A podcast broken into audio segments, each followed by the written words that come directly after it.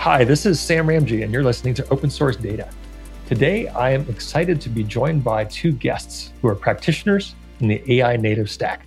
We have Dr. Charna Parkey, who's been developing business to business artificial intelligence and machine learning products over the last 17 years. She's worked with 90% of the Fortune 100 in her various roles. And through the acquisition of Kaskada, is currently a real time AI product and strategy leader at DataStax. Sam Bean has been developing production machine learning and AI systems for half a decade and is currently a staff engineer at You.com working on large language models, building a highly personalized search engine. Welcome, Sam and Charna.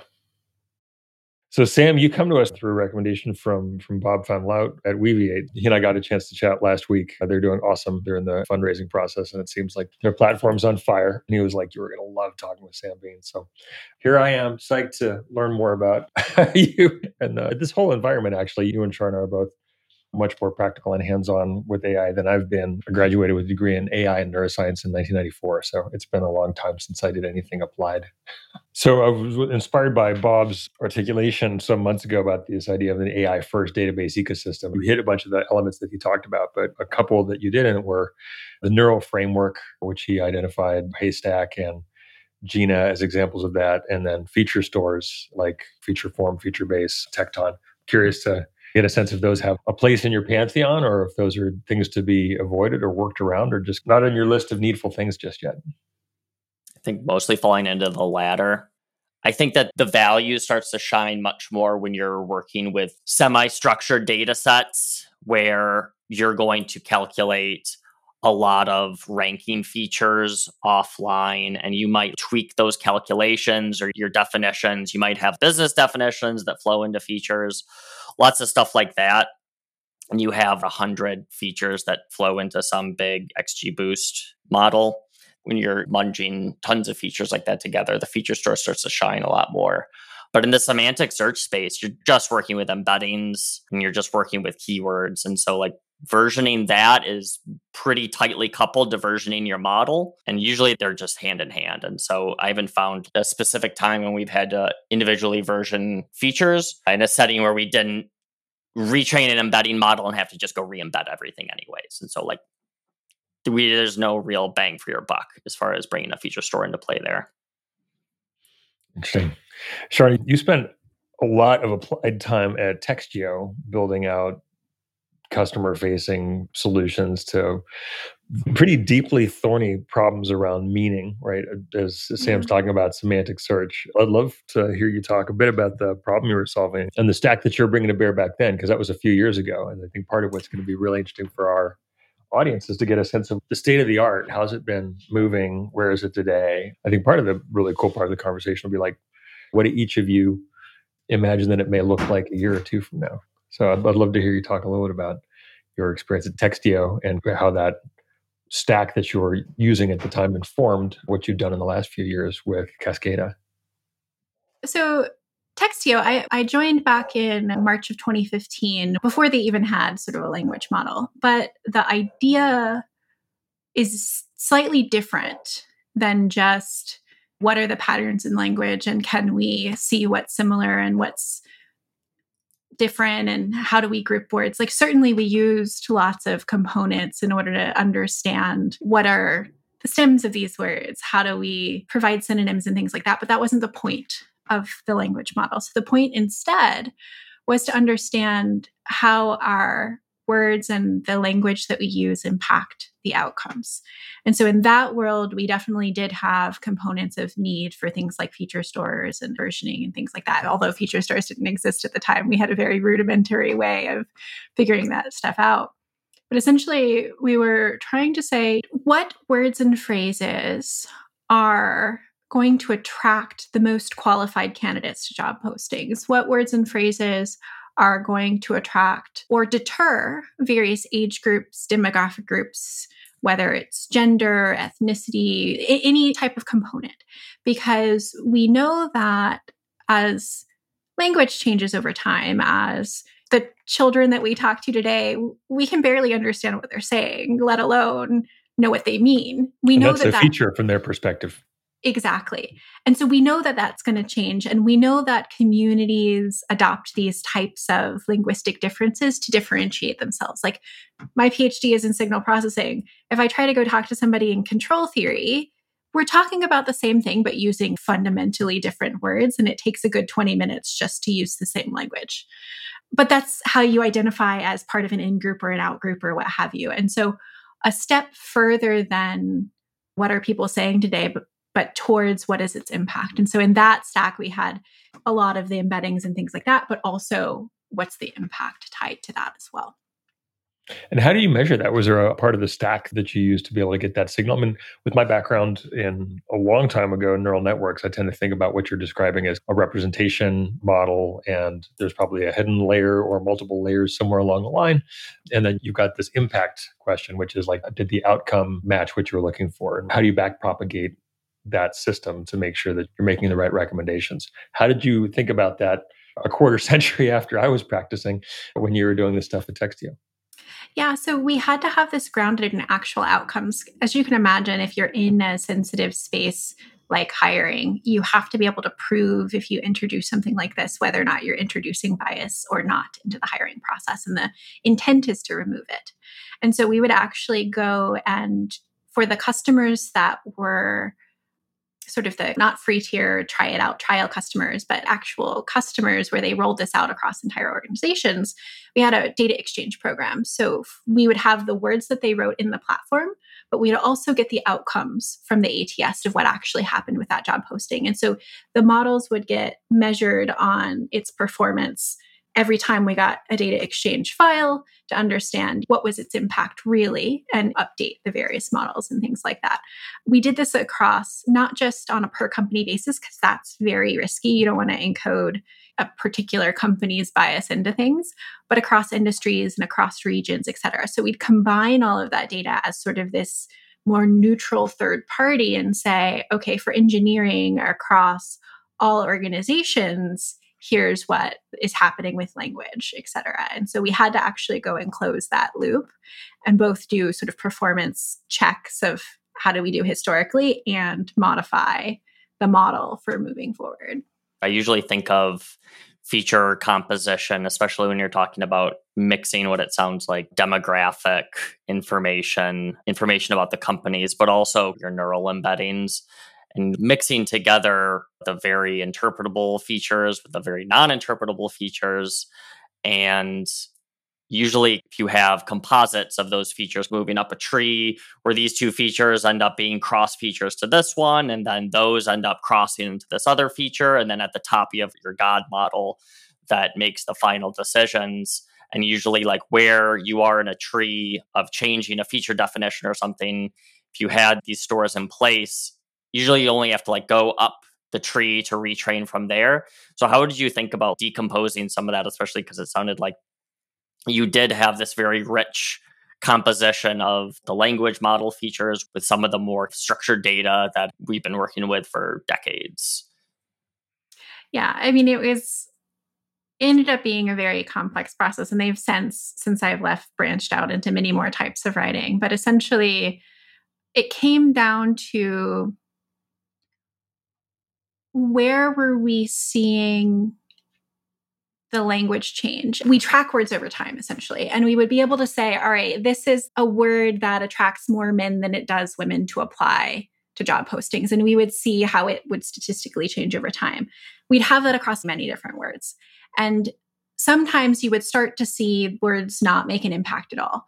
So, depending on how we were tracking both the performance of the overall model, but also the performance of each word, we would need to go back to different points of the stack to say, okay, we need to discover new parts of the language that are having impact and not just track what we already have. I don't know if that quite answers the question, but there are things that I can talk about and there are things that I can't talk about because they are not an open source model. They're a closed proprietary sure. thing. Yeah, sure. So with the the best hand waviness that I can provide you. but I think what you were just talking about actually brings up another question that I have, if you don't mind, is that it sounds like you have these different companies and the different language that attracts different people. And that's can be to your earlier point with bias is also like a feature and a bug, right? Yeah. Where the bias is problematic. On some level, you need some bias in the Yeah. system because you want to attract certain people. You don't want to attract creative writers to a job of engineers. And so the language should reflect that. And so there's a certain level of bias that is desirable within the system. And then there's some bias that is not. And how did you Exactly. tease all of that apart working with systems like that? Was it a very subjective type of process working through what was the type of biases that were desirable versus not?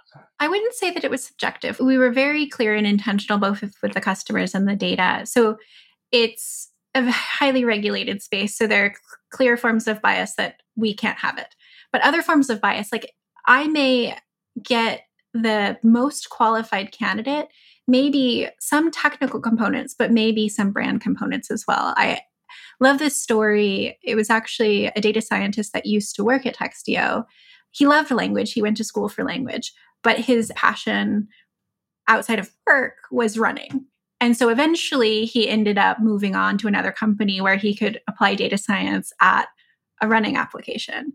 And so this type of a fit means when you can align someone's passion with their skills, you get a better performance out of that person. And so the way that we would try and actually pick apart is this something that actually contributes to performance is asking for that data and measuring with that data. So we would have not just one measure about whether or not a person was hired, but we would also get information like what stage of the application process did they make it to and how far past it, how many years, what was the tenure.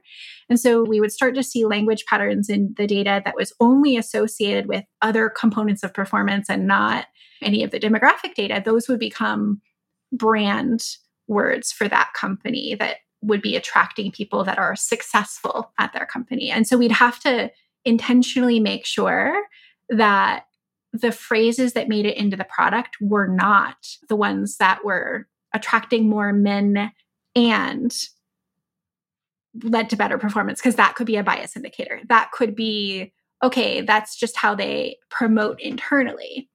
So we'd have to actually go through and make sure for every component that it was a performance indicator and not a bias indicator before it made it in for those types of phrases. It was tough, tough path. That's a complicated problem. Yeah. I'm curious to get a sense of how the stack is shifting now, right? Because the last couple of years you've been focusing on accelerating ML delivery, real time ML. It was interesting to hear Sam say that he was using Spark for streaming. Obviously, there's a lot more movement in that of late than there has been for a while. We're seeing a bunch of streaming data models. And does that need for speed change the nature of the AI native stack? It has to, I assume. And I'm curious to know what you've been seeing of late, Charna. Yeah, it certainly does. The need for speed changes not just the stack itself, but also the types of problems you can solve. So we can look at companies like Netflix or Instacart before they had real time, before they had this need for speed. And then all of a sudden they needed it. And once they needed it and they started figuring out, okay, how do I get this speed into the system? They discovered a bunch of questions they could answer today that they couldn't before. So let me break that apart a little bit. In the world where Instacart had highly tuned models where they knew restock times and they knew what people were searching for, and there was less uncertainty in the world, they could make these long lasting models and retrain less frequently. But what they realized and what the pandemic caused was chaos on all four sides of their marketplace both for what people were searching for because supply chains were disrupted and people were coming to Instacart for things that they normally didn't, and they didn't even have item availability for those types of items, but also for store hours and restock times and who is available and willing to go shopping when there's all of this exposure out there. And so their need for speed came when the world changed, but that was a dramatic shift for companies like Netflix, it's a different kind of need for speed. The market itself is creating this demand of personalization and creative suggestion that we didn't need before. Netflix could retrain once a night on what to suggest for you to watch tomorrow, but now there's streaming services everywhere. And I don't know about you, but I have Apple TV and Hulu and Prime Video and Netflix. And when I get upset with one of them, I go to a different one and I check back in a couple of weeks to see if they got their act together. But they are creating this pressure in the market itself and the users are demanding it. And so we've seen the stack change a lot and we've seen these companies start to better understand that these streaming technologies have a place, whether it's Kafka or Flink or Pulsar, but it's still incredibly difficult to use. And we need a different level of abstraction. So, the point that Sam made earlier about push it to the database, I want to be a lazy engineer. Application engineers want to be lazy too. Experts want to be lazy too. They want to have what they bring uniquely to the table and not have to go learn all these bespoke things. So, we're starting to see the stack change so that it becomes more interchangeable of the components and try to raise that layer of abstraction so that we can get these types of models and these types of capabilities to more people. What are the discrete changes that you're seeing that signal the team is going from more batch and sort of the perfect model to something that's more real time and adaptable? What were they using before that they no longer use, or what are they augmenting it with? Yeah. So in the past, they were often only collecting sort of aggregated data. And on that aggregated data, they would say, I've defined in the actual collector, I want to store every time somebody who's searched something five times. That's a very poor and simple example. But we see companies move away from this storing of aggregated data to event data. Once we see that shift happen and they start to amass that kind of data, from any sort of mobile application or especially e-commerce platforms or sensor systems once they're storing that event data they start to try and process that and when they start with something like spark not the streaming side but just spark and they're trying to create views of that data for their data scientists they realize that okay i'm creating a layer there that the people who need this information can't get to so we see them move out of spark and into other technologies like having something like Kafka and Flink and generally start to build their own type of abstraction on top of it so that they can make adoption easier. We'll see even changes in the people that they employ. So they might have at first, you know, data engineers and data scientists, but then they're going to introduce some middle layer of MLEs where their data scientists aren't able to get quite as expert level on the technologies that they're introducing. And so they introduce this middle technical layer of person to translate and hand code things between, okay, you used something offline that's very batchy, but we need this to be real time. I'm going to go rewrite everything you did and make new data pipelines, et cetera. So we see a lot of infrastructure changes, but we also see organizational and people level changes as well. Thank you. Sam, I'm super curious about the purpose of the stack that you're building. If you could talk a little bit about the problem that you.com is solving, what makes it fascinating to you, and then maybe a little bit about what's hard about the problem. Because obviously, not everybody is doing, as the front page declares, an, an AI powered search engine, which always cracks me up because AI is search and search is AI. But you.com is obviously breaking a bunch of new ground for what you're doing. So I'd love to hear you talk about it a bit and what are the hard problems that that soft candy coated exterior is hiding? I think just to take the question and try and even address part of it, I think even what Charna was discussing with personalization is a huge part of it. I think that a lot of what you need to adjust to are these what you were discussing is like I call like interaction data, you were calling it event data. But these are interactions that people have with the internet and trying to find ways to model that in a way that even if your models aren't real time, having ways to featureize real time data in a way that's interpretable by a model. So you might not be updating weights, you might not be updating the model as you go, but having real time feeds of data via some sort of like featureization mechanism. I've used behavior sequence transformers in the past, which try to take the real time feeds of data and turn it into some sort of embedding like you would a sentence instead of strings of words. You have strings of clicks and searches and bounces and stuff like that. You take some of the same problems that we've been solving in NLP and solve them for personalization. I built a bunch of personalization systems in e commerce, but in e commerce, you have a much less of a high precision requirement. You can go way further just relying on recall in those settings because you just cast a very wide net. And a lot of the time, you're building recommendation algorithms and you don't have to be really high precision because people love to scroll and they'll just scroll and scroll and scroll and scroll. And so, like, why would you be precise? You know, the person's going to sit there and, and go through everything anyway. But with search, you introduce these very high precision requirements where you can't really just cast a really wide net. So your personalization might tell you all of these things about a person, but if the exact action that they're taking right now is completely contradictory to everything that they've ever given you in the past. You can't just be like, well, my personalization model says that you should be looking for running shoes, even though you're searching for, I don't know, pinball machine parts. And so, like, I'm going to show you running shoes anyway. That's not how it works. But, like, there are also those times when you have to use that personalization data to maybe disambiguate certain situations. And so, you add in these requirements to be very precise because if people are using you for a search engine, they're expecting you to be a tool to make their life easier. And so, like, if you don't give them the right answer on the first time, you're no longer making their life easier. And so, I think that those requirements, but with the expectations that I think a lot of people have for their systems being very personalized at this day and age, also means that you have all of this creeping type of recall expectations that may be more grounded in your personalization models that didn't exist 10 years ago.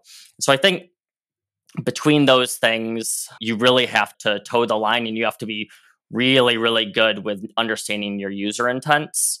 If there's different like modes of people who like, if I'm on an e commerce site, I've got usually like two modes I am window shopping or I'm looking to buy and there isn't like a lot of gray area there.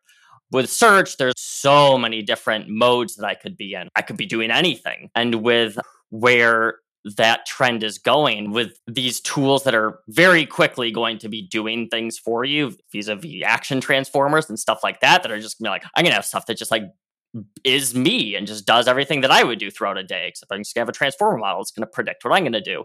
I think that you have all of these different things that you have to be predictive about because the amount of surface area that you have to model is just very wide. I think that if I could boil it down, it's that balancing really high precision with, I think, a lot of the expectations that have come from personalized content is really, really challenging and knowing when to rely on which different types of precision recall trade offs depending on these very vast user intents that as a search engine you have to be able to handle because there are so many different modes that a person could be in when they're using your site which I think is much wider than a lot of the common e commerce settings or maybe streaming media settings. And so for us, back to, I think, where what we were discussing, which is why real time data, why Spark, why all of these things that we're setting up is the agility that it gives you.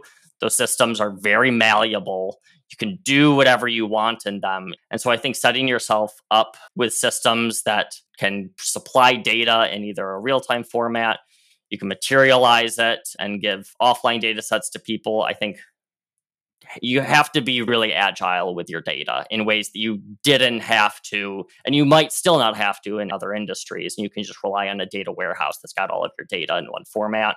And that's how you query it.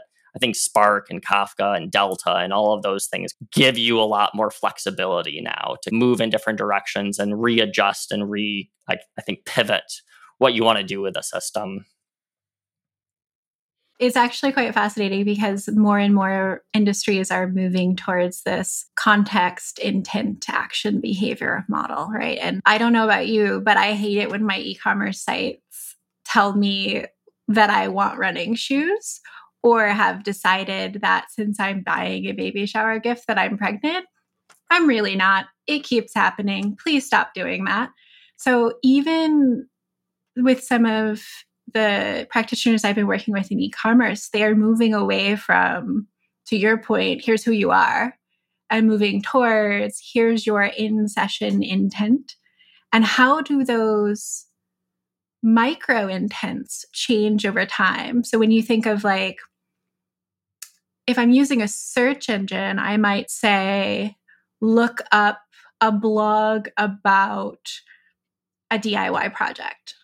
But then I'm going to go to Home Depot and I'm going to be like looking for each of these items at my local Home Depot source. So I'm actually using Home Depot as a search engine to understand if I can actually execute on this plan. And if I can't, what could I maybe use instead to still achieve the same outcome? And so there's this connection between, at least as an end user for me, wanting my behavior, intent, and action right now to be the most important thing. Like, please forget about who you think I am and let me do this. And sometimes I even go like incognito mode so that it will stop.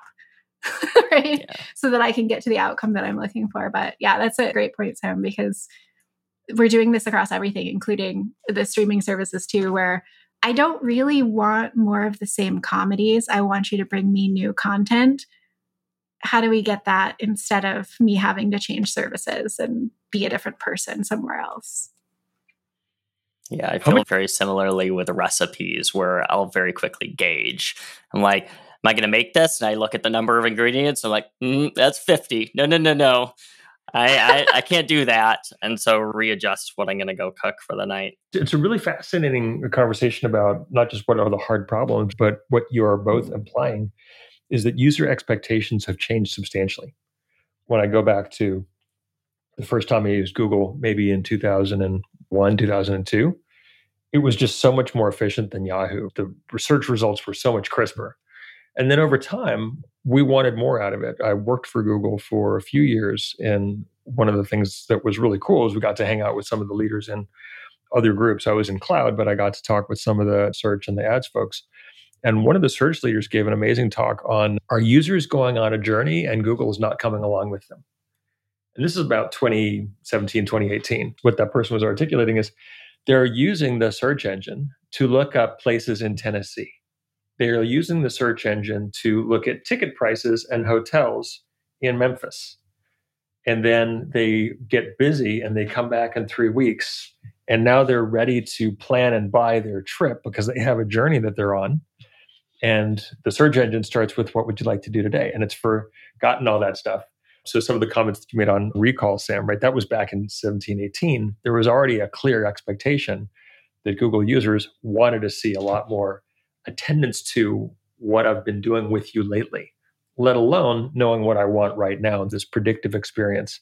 And I think there's a certain collective paroxysm of optimism and anxiety and maybe dismissiveness around ChatGPT. But I think the chat interface surfacing something that looks even more approximate to an in session intent, understanding me, helping me go where I am.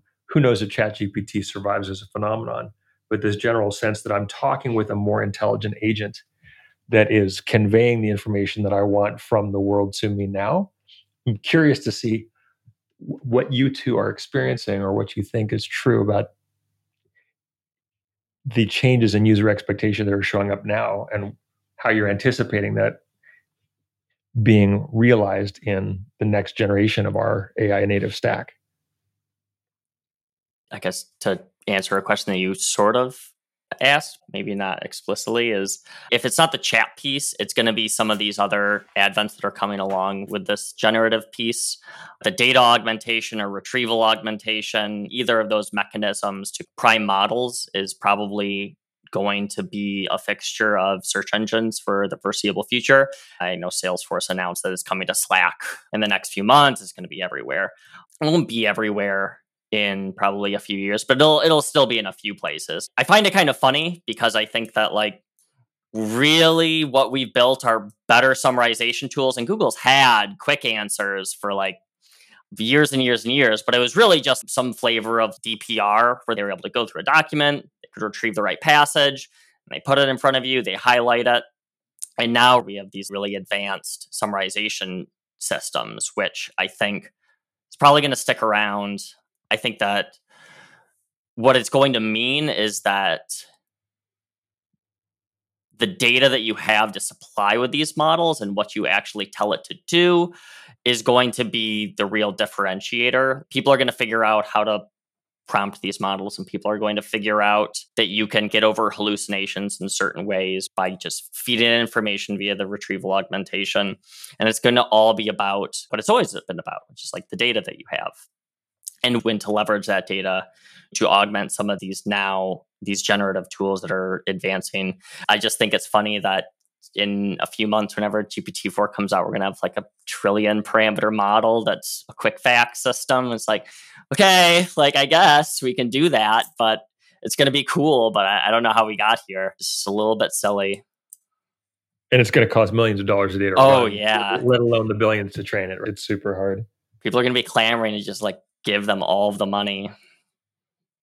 But it's interesting to look at how that has suddenly seized the public perception of what's possible. And everybody likes to call it AI. For me, AI basically is a synonym for magic. When we're talking about math, we're usually talking about ML or Bayesian models or whatever. But the pressure of user expectations is probably going to show up in a lot of sudden board and C level conversations, which are going to make their ways down into tons of the practitioners who listen to the open source data podcast.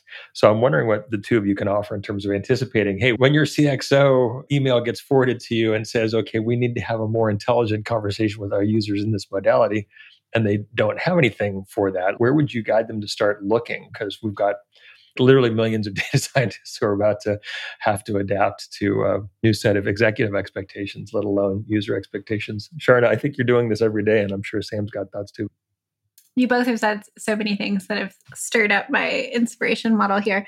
I think that the C level executives have some level of excitement as well as some level of fear associated with what is going to be demanded of them with these new user expectations. You sign up for ChatGPT and it says, don't put anything sensitive in here. And they show you that once and then it goes away and then all of a sudden somebody pastes in their proprietary code base and someone pastes in contracts that shouldn't be put in there in order to get something out of it. Because what if i could use ChatGPT to summarize the patterns that happened in my calls this week with my customers? Wouldn't that be great that takes me not just time in terms of productivity but it takes creative time for me to come up with who am I writing this for? Am I a C level executive writing this for my board? So, what's the right level of that information? And can I somehow spin this narrative in a way that achieves a goal that I want to achieve? So, it, it is always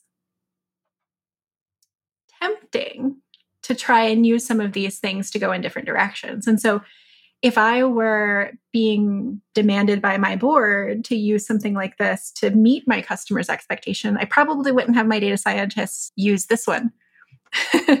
but my data scientists would want to. They're like, but it's a large language model. It's very expensive. We can't build this ourselves. Maybe we can modify it ourselves. Can we get something close to it? What can we get off the shelf? It creates this level of anxiety of how am I going to make it work? How am I going to get this in there to our users when I can't even answer basic behavioral questions today, let alone build my own large language model? So it changes a little bit the expectations of what are basic competency, I think yeah. is part of what you're pointing at, right? The form of the email is not going to tell you what to do. It's going to say, what's our chat strategy? And then it's going to work its way down from pointy haired bosses to people who do the work. And they're going to have to have an answer. Is earlier. that really any different than it's always been for people in the ML space? I mean, you might call it now it's chat, but like I've had the same conversation for years and years. What's our personalization strategy or what's our forecasting strategy? Whatever it is, it's always been the same thing when you're in the AI space or machine learning space. It's just that now this is the flavor of the week that it is, but it's not a different conversation. I think that it's very similar to the other ones where you just commoditized a different part of it. And so you have to make new decisions, maybe, but it's not wholly different in the sense that you have to understand what the differentiators are of your business and what you have to offer that other people don't. And then how do some of these new tools now come in and augment that and maybe amplify some of those things for you? but your business isn't going to fundamentally change, probably. Now you're going to have new tools because now some new capabilities are commoditized and understanding like which those are. And Charna, to your point, understanding when you have to build your own and when you can take something off the shelf. It's very similar question. It's just this new dimension of it around generative things that I think has many more degrees of freedom with the outputs. And so I think there's some anxiety there for sure. Well, there's almost a new shelf, is kind of what I'm hearing the two of you point at. One, you speak very comfortably, Sam, given your experience about Hugging Face, which is a model repository. And so, any repository, if it's assumed to be part of your core competency to be good at your job, means that you also have a pretty good idea of what is the space of possibility of these different models, what's the use of those different tools. When I think back to, again, uh, a couple decades ago when I was moving as a programmer from C to Java, in C, you could just be really good at the language and you knew a few libraries, but you built a lot yourself. But in Java, if you didn't know Java namespaces and all the different packages, then you weren't a competent engineer, no matter how good you were at distributed systems and coordinate transaction coordination or whatever. Fast forward to today, if you're building, you know, web interfaces, you better know your React. If you're building backend systems, you better have a point of view on what you're doing with NPM. So the expectation of competency of what's in that Hugging Face as a repo for all these models and what you can produce rapidly, I think changes. And the reason I point out rapidly is that when markets catch fire, when user expectations change, the fundamentals of what you do might not be different as a practitioner, but the level of heat changes dramatically. I was coding internet gateways. And then one day it was like, oh, we're now going to build a consumer photography service. And that's going to be the fortune of everything that we're doing or not wow, the, the, importance of what we were doing, in the scalability internet gateway just transformed. Yes, it's the same stuff, but with 10x the pressure, right? Some elements of what the human practitioners are, are doing changes. Yeah, I think this idea of pressure and back pressure is fascinating here, where the user's expectation that that pressure will push on the CEOs, the CEOs will push on their product organizations, their data scientists, et cetera, as they always have. But I think that creates this back pressure back to this tools on that shelf that you're talking about, where if ChatGPT isn't going to, or Hugging Face isn't going to provide the things that we need, we're going to demand them as users. We're going to say, okay, what I actually need to be able to do is change the data set that this model is trained on. I need to somehow have a set of knobs that lets my product tweak it or i need to be able to add my own data or I, i'm going to need to say like you need to be performant in i don't know 90 minutes otherwise i'm not using your product and i'm not putting you on my shelf.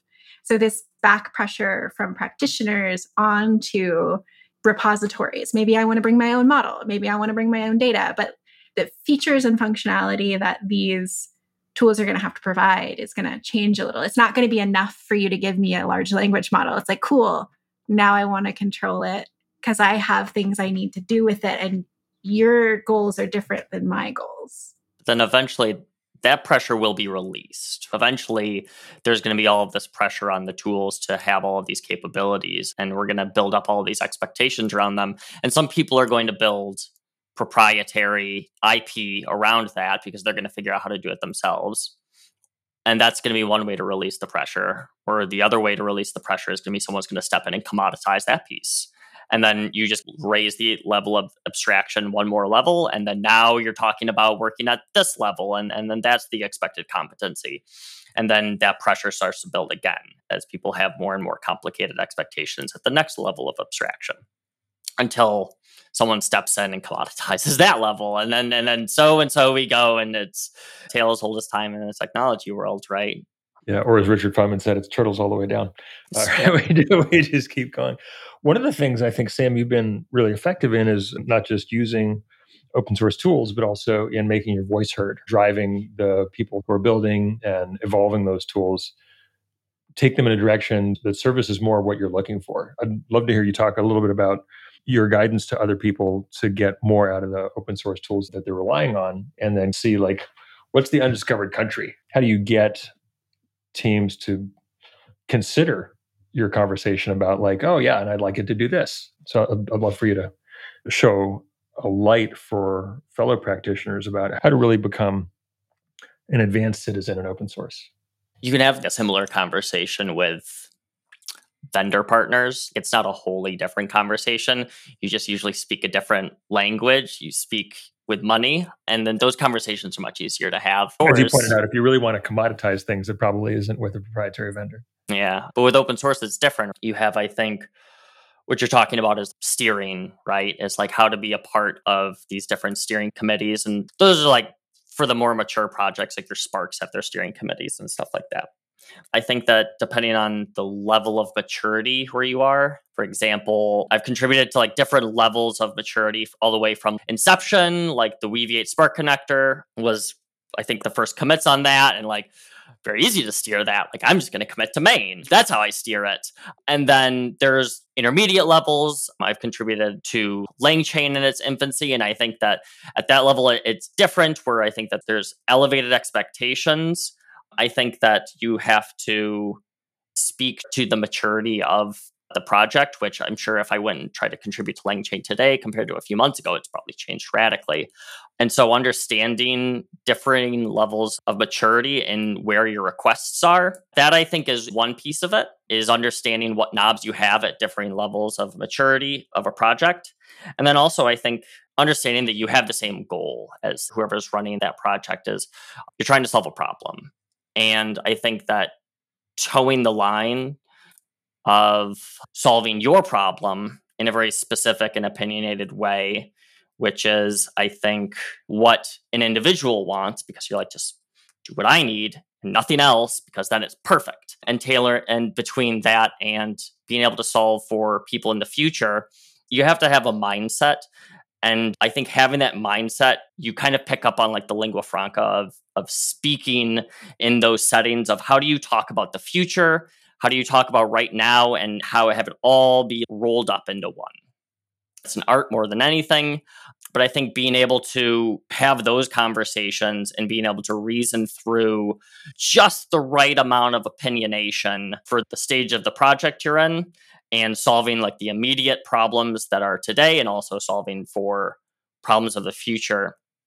I think that those are the tools that you have to put in your pocket. And if you can't, and you can't solve your problems with one project, then you just go write your own code and make it your own open source project. And like I said, it becomes very easy in those settings because you just do it yourself.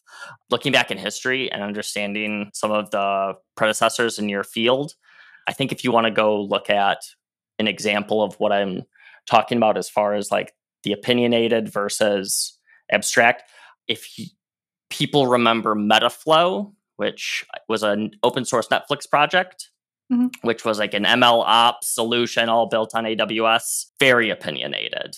And it was opinionated so much so, it was opinionated basically for Netflix. It was their ML ops stack. I don't think it really had the legs that it could have because of it was so tailored towards one thing. I think you can look at other projects that try to do too much where you do a lot of things well and nothing really well. Go find examples of communities like that in the past and try to figure out which of the communities had a lot of shelf life and the path that they took as far as being very abstract compared to very solution oriented. Thank you. Sure. Now I can see your thinking and speaking face active. and I know that you're spending a ton of time in this set of conversations too around the evolution of the stack and the ability to move on that with open source. Yeah, I think we've been talking a lot recently about essentially that how do we decide when to create your own community, contribute to an existing community? There are pros and cons of that.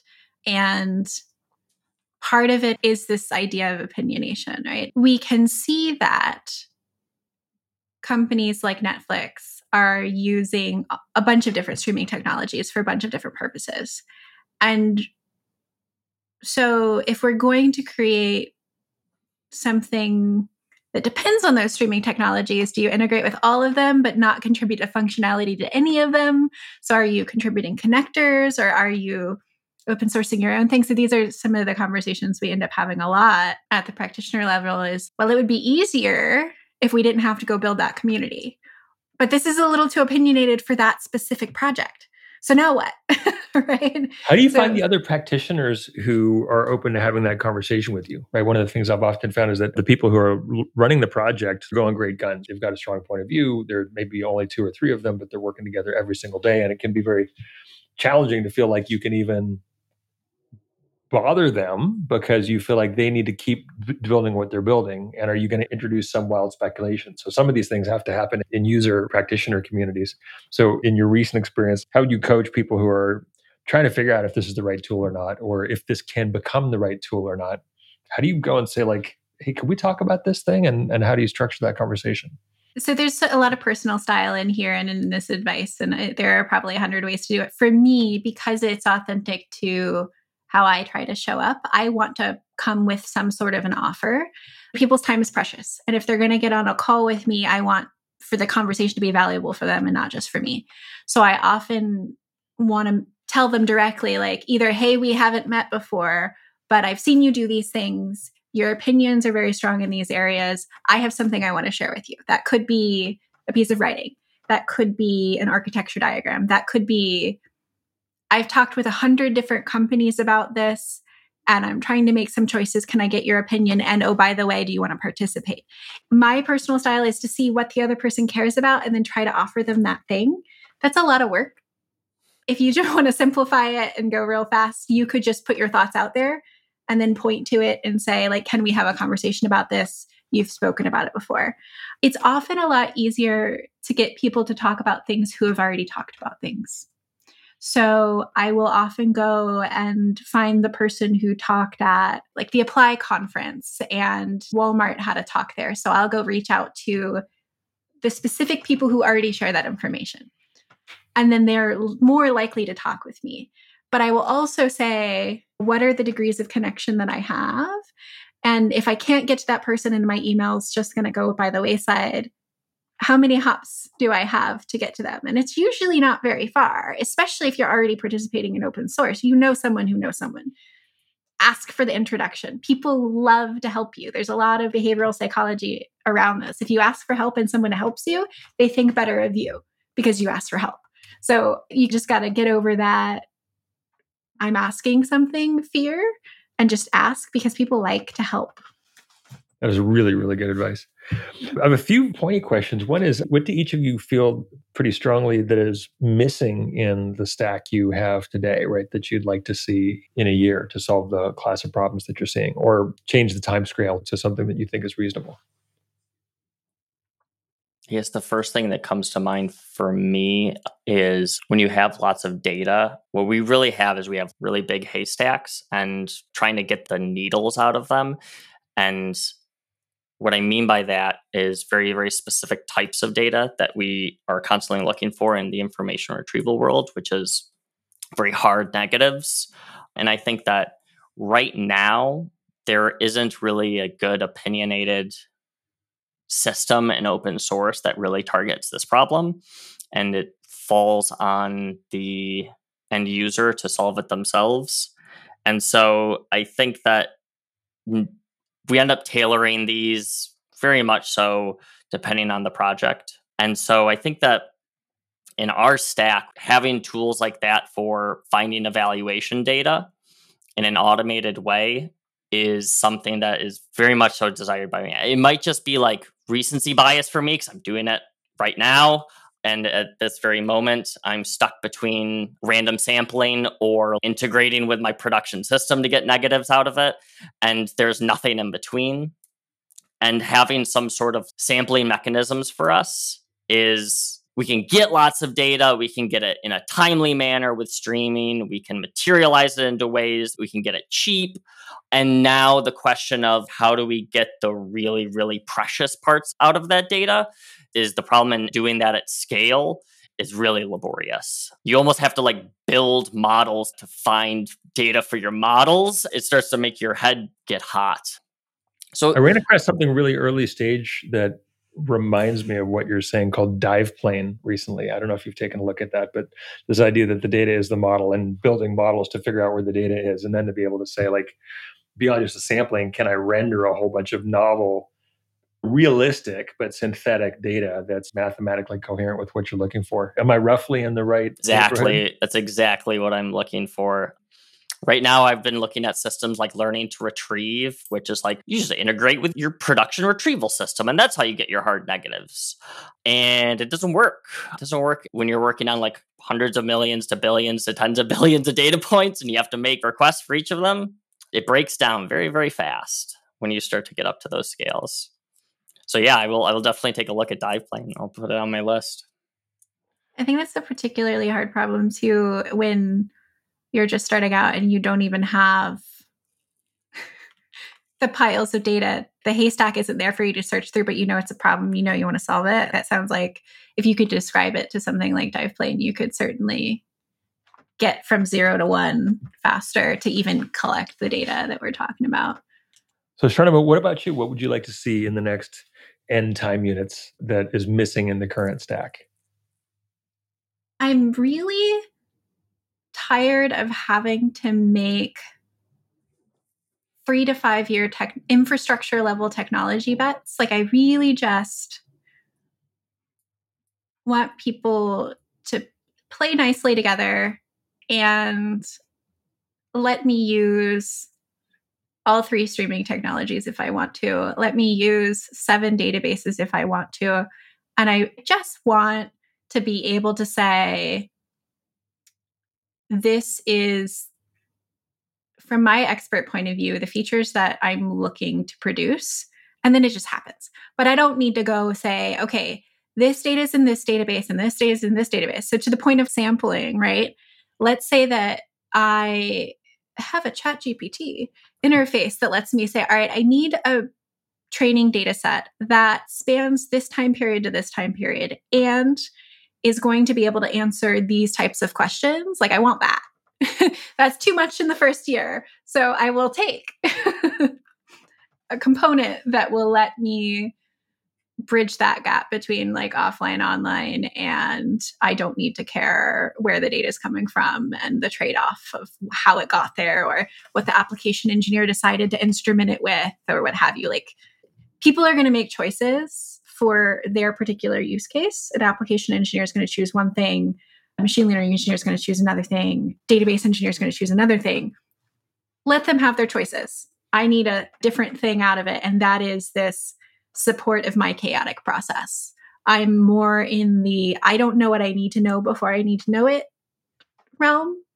And so I don't even know what needle I'm looking for. And I, I want my system to support me looking for any needle.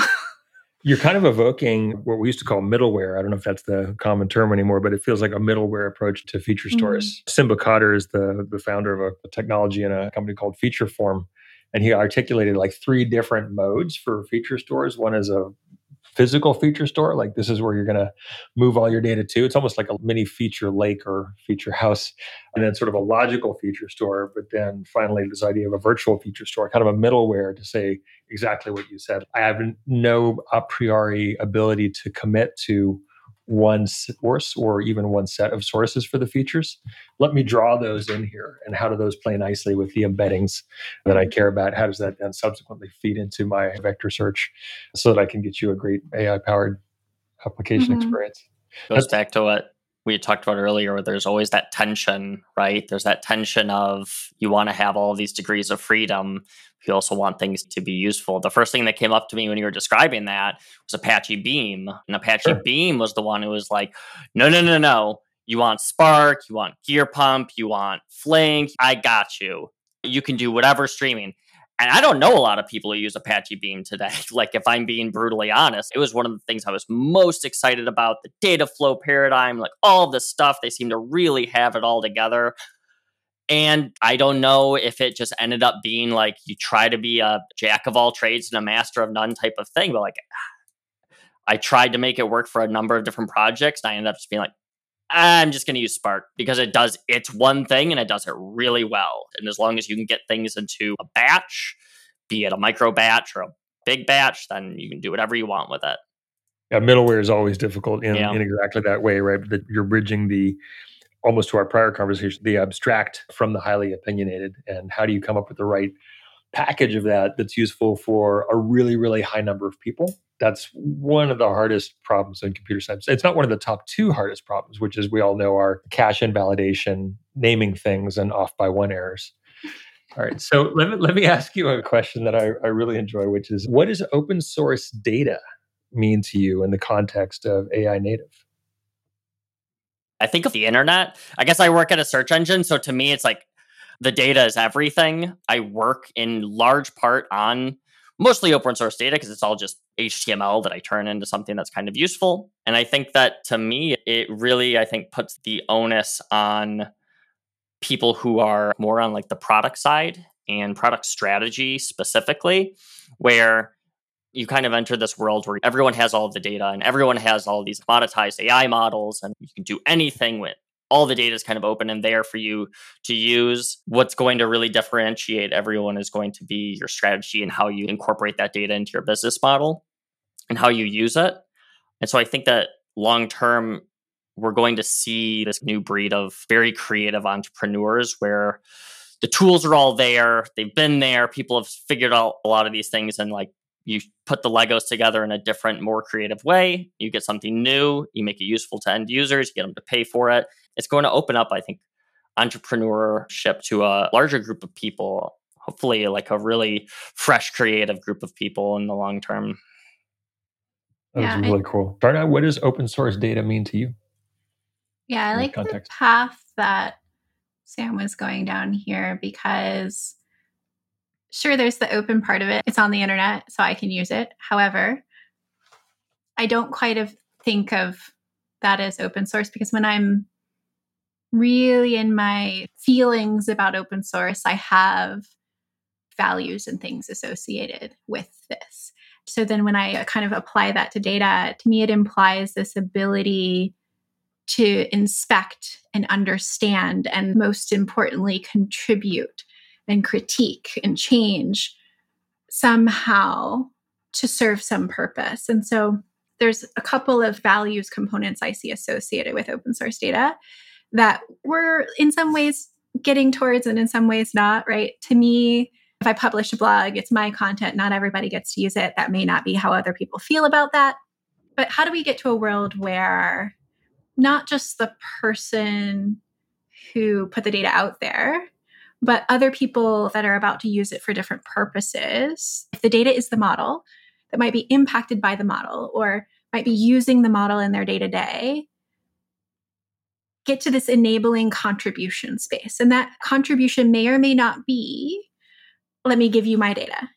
It may be instead, you give me the right way to look at your haystack so that I know what is in it and whether or not I can use it. I don't want to put the burden on every single person to understand what's usable and what isn't. To get to some of this contribution model, we have to provide actionable information for people to make choices, decisions, and contributions against, along with its purpose, so that we can make those contributions in a community oriented way. That's really cool. I appreciate both of your answers. Sam's kind of reads on accessibility, and yours reads on comprehensibility. And they're different sides of the scarcity abundance curve.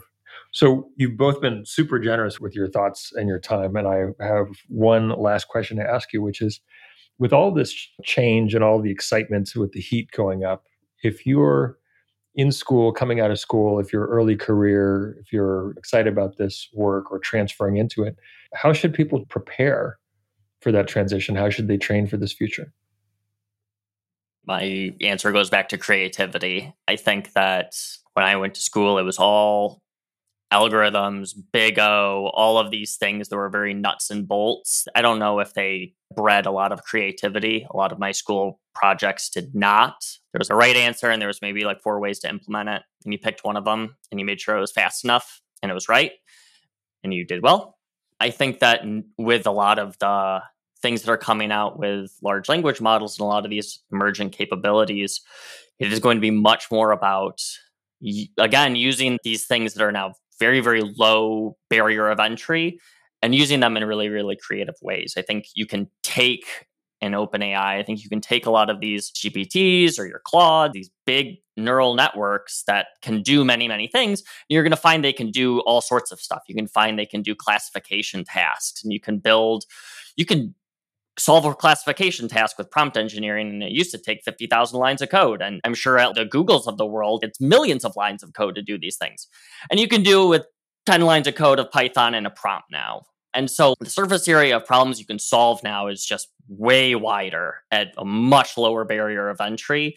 And so, again, I think that it's going to be about being creative and opening how you think about solving problems in a more holistic way instead of just via being efficient and being robust and all of these things that I think are very standard for engineering today. When I was in school, I got a piece of advice early, early on that someone told me you wanted to be a T shaped person. And then later in school, I got this advice that you want to be a pie shaped person. Now, by pie, I mean the letter pi, not a circle. But This idea was that you would have something of depth and something of breadth, or you have two depths and this breadth across that connects them in some wavy sort of way, just in case one of your legs got cut off. that's that's what they said. It made me remember it because I was like, oh, I don't want to lose a leg. And you could always sort of like grow it back because you'd still have one deep specialization. And then, sure, this one got chopped off, but you could grow another one. The advice still holds, but I think the legs and the breadth are different now. So if I were to train for a future where I need a shelf of a bunch of different tools that I can pick from, then my breadth is understanding what all of those things can do. It's more of a product landscape understanding. And my depth, to Sam's point, is in other types of creativity. Now, it may be I need an industry that I'm an expert in, and then I need something else that this creativity comes from. I am often a person who changes roles frequently. I, have been a senior signal processing engineer at the defense industry, and I have been a VP of customer success at a tech startup. I didn't do that out of randomness, but I was able to do that out of staying connected to places like artists and communities that are not typical of tech. And so there's something about your creative something needs to come from somewhere. You have to excite the chaos of the system to be creative. You can't be rigid. And then you need a domain that you're an expert in. And then the rest of it, these are just lower barrier of entry tools that you should know about. Thank you. Those are awesome answers. Steve Jobs used to say something along the lines of Apple was born at the intersection of technology and the liberal arts. And I'm hearing more and more of that kind of zeitgeist in tech companies and in just tech processes in large established companies these days, which is how do I bring a little bit more liberal arts into the tech crunch that we have day to day that we have learned to take for granted. So thanks again to each of you. I really appreciate your time. I know this is going to uplift many of the practitioners and aspiring practitioners who are part of the open source data podcast community. And I'm really grateful. Thank you. Thank you.